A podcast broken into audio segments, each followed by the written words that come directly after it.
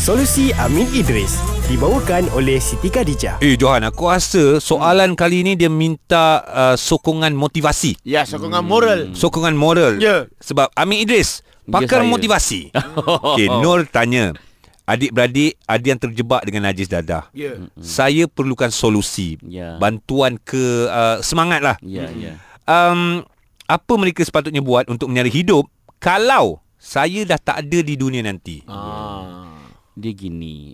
Prinsip dia give them a fish they will eat once. Okey. Apa tu? Teach them how to fish they will eat forever. Ah, jangan nak ajar dia orang. Makan. Makan Ah, Kalau ikan. bagi dia makan ikan, Dia makan sekali. Dia makan sekali lah.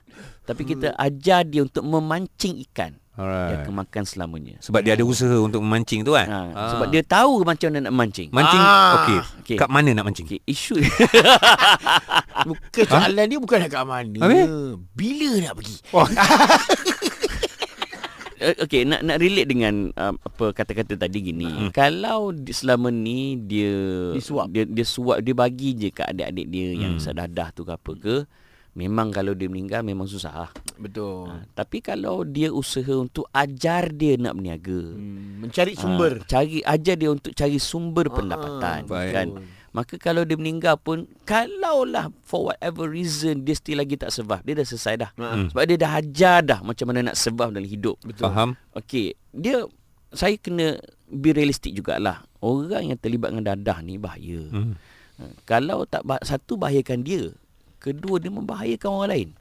Kita tengok ada kes sampai tahap bunuh mak, Ya, bunuh dia ada, nenek, ada, ada. usahkan jiran mak nenek hmm. kerana dadah. Sebab dia nak minta duit tak dapat. Tak dapat. Ah, dia bunuh ah. Dia bunuh. Betul. And masa tu dia tengah high kan. Ya, Ya. ya.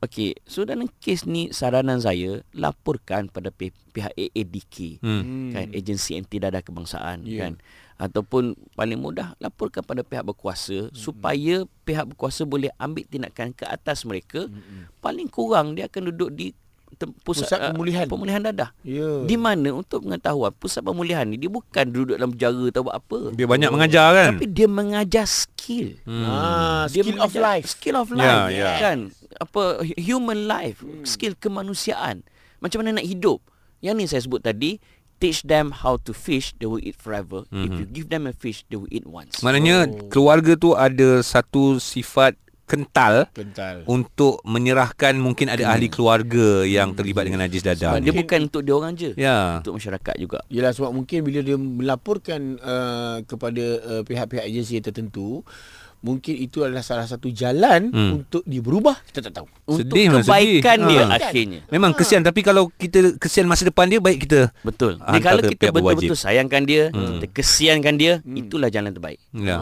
bahkan kalau kita tak lapor dibimbangi kita menzalimi dia Mungkin dan Ya.